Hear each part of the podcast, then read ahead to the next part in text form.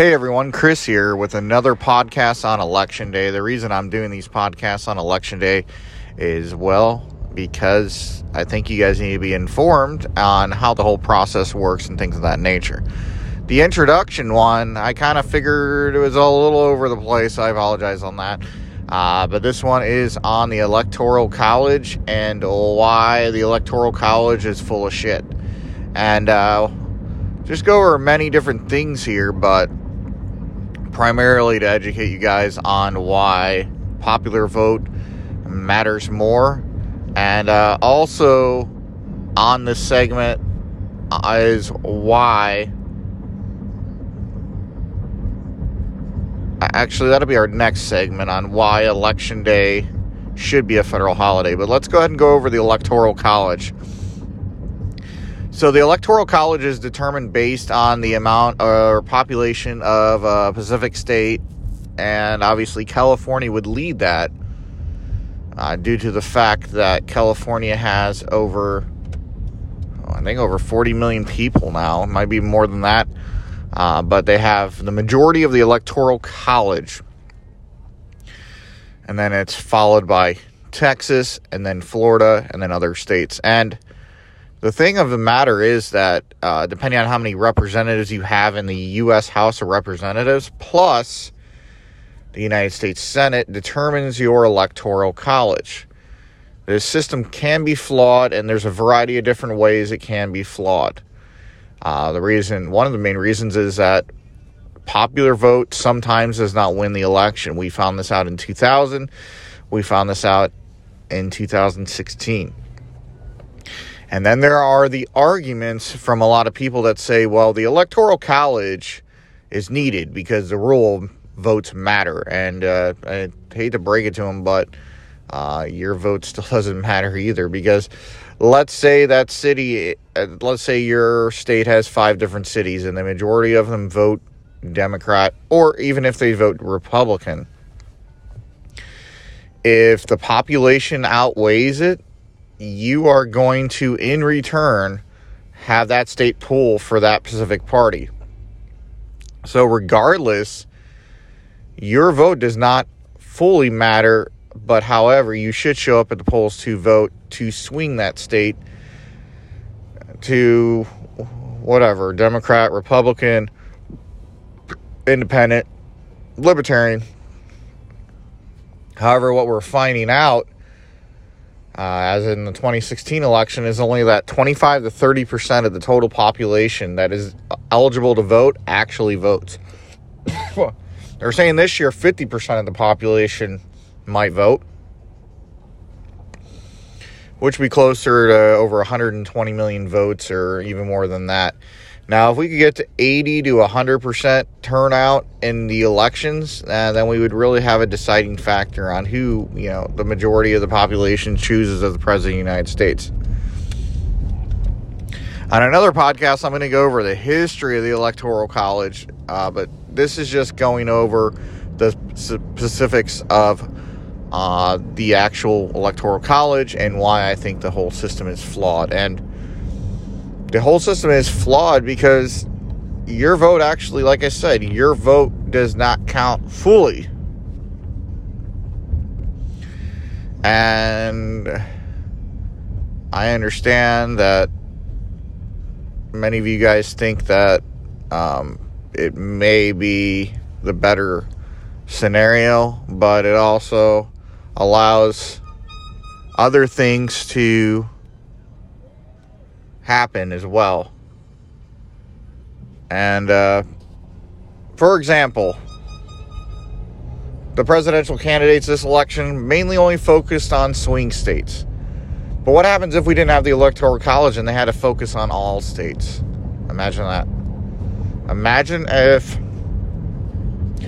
even your small state of, let's say, New Hampshire or Alaska. I mean, Alaska doesn't have a lot of electoral colleges. We never hear anybody going over there to try to swing it.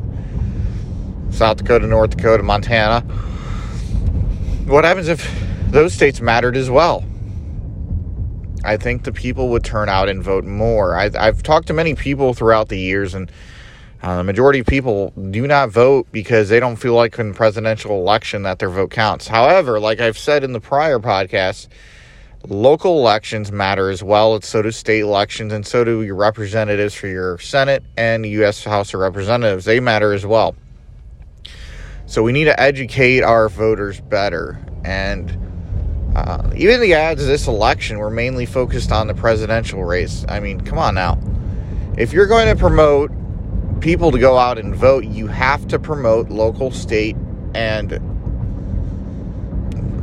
federal elections for Congress as well. You can't just promote presidential elections only. I mean, we got to quit making this so one-sided. And your vote in the rural part of your state matters just as much as a populist vote in the major cities. And I heard this argument with California, and let's break it down pretty much. California has voted for Republican governors. So this whole thing that they don't vote Republican in California is a total lie. I think the majority for presidential candidates would probably vote for a Democratic candidate just because a lot of the policies align with the mass population in California. However, I could bring up statistics, which I will in future podcasts, that show just exactly how close the presidential race is in states like California and stuff like that, and how much of a difference the popular vote is. If you combine this all together and you look at it as a whole, I mean, the only time the Republican Party has won the popular vote in the elections is in the 2004 election, and I believe that was between John Kerry and George W. Bush. And George Bush won popular vote that time, but if you look at the 2000 election, he lost the popular vote. Now, that was a close election. It was not like 2016 where Trump beat Hillary Clinton in the Electoral College but lost by 3 million votes in the popular vote, leading many to question once again that the Electoral College is a flawed system. Like I said, I'm going to go over the history of the Electoral College on a future podcast, because if we went over it now, you know, you're looking at a long podcast. But as you go out to vote today, remember your local officials, your federal officials, your state officials. You're voting for a lot of different things today. You're not just voting for president of the United States, even though it's probably the most popular choice that people take. What happens if you have a flawed governor or state representative or local representative that you don't like? I mean, you got to vote these people out too. I just talked about this in the first podcast that was released on this podcast channel for the Angry American. And the thing of the matter is many people aren't educated on the local officials. I 100% am not educated on that, because we have school board members that run. We have other people that run as well. So we need to educate ourselves better in this country on voting and get the right people in office. Now, like I said, in 2018, I ran for office. I didn't win the office because I ended up dropping out due to threats. Yes.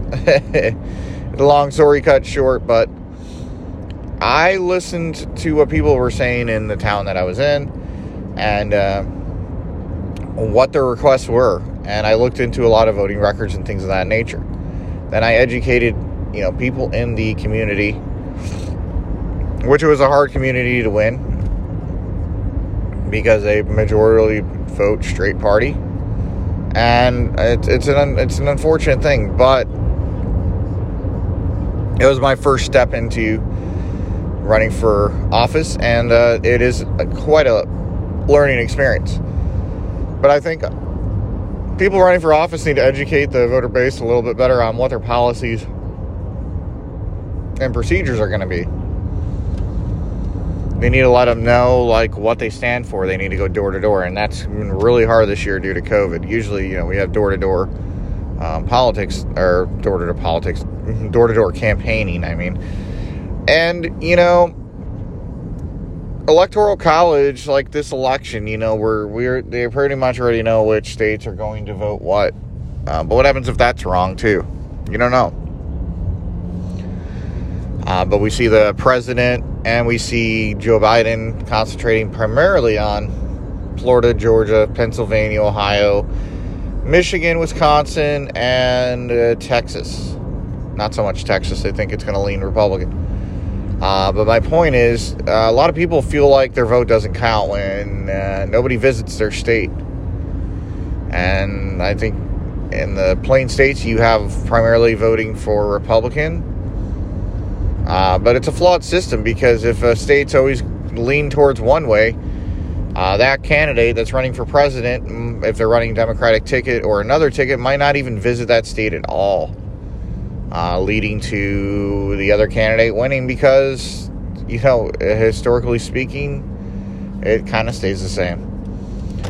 But it's a flawed system because, like I said, if 80% of all people in America voted, I think we would have a better turnout. I think people would be more accepting of the results.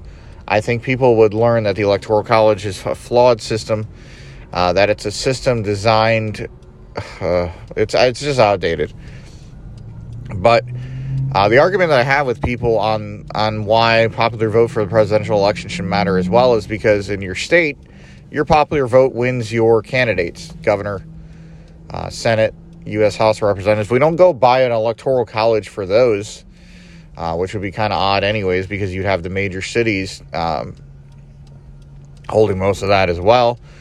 But it would still balance out in the end. However... it would be kind of odd if you had an electoral college for a governor race and things of that nature. So, obviously, for U.S. House of Representatives, it's your district, so it's not the same thing. But my point being is that we need to change this in this country. We need to change it to popular vote. We need to do this because, as we found out last election, popular vote does not decide the election. Electoral college does, which means many people last election were like really mad at the fact that their vote didn't count in the end, you know. And as I'm doing this podcast, I see many people. I see, unfortunately, I see people going next to polls with signs and things of that nature. And I'm talking about people representing both parties. But Biden supporters, as I could see now, have stayed away from the polls and are kind of down the street. But Trump supporters are kind of next to the polls and honking. But anyways, this is why this election is frustrating to me to watch. I'm glad people are excited about their candidates. I am glad about that, but let's not intimidate people into voting for... I mean, people have already made up their mind pretty much. There's been a couple... you know, there's a couple people that probably don't make up their mind until they get inside and vote, but come on now. Anyways, the Electoral College today will decide the election. I believe it's 270 Electoral College votes. Decide the election. And whoever gets that first wins the presidential election. And we're going to concentrate on the popular vote as well, but the popular vote doesn't really count. It counts in the state that wins the Electoral College. But when it comes down to a whole, it could not decide the election, as we found out in 2016. So I think we as Americans need to get together, change this flawed system, so we can get more people to turn out to vote and actually have a democracy in America, like a true democracy. And that's really all I have to say with this podcast. I hope you enjoyed it. Please listen to the next Angry American podcast today, as we'll talk about why voting should be a federal holiday or a state holiday, depending on what's going on with the elections. And I hope you'll join me for the next podcast. Please be sure to share this podcast. And thank you again for listening. Have a great rest of your day. And get out there and vote.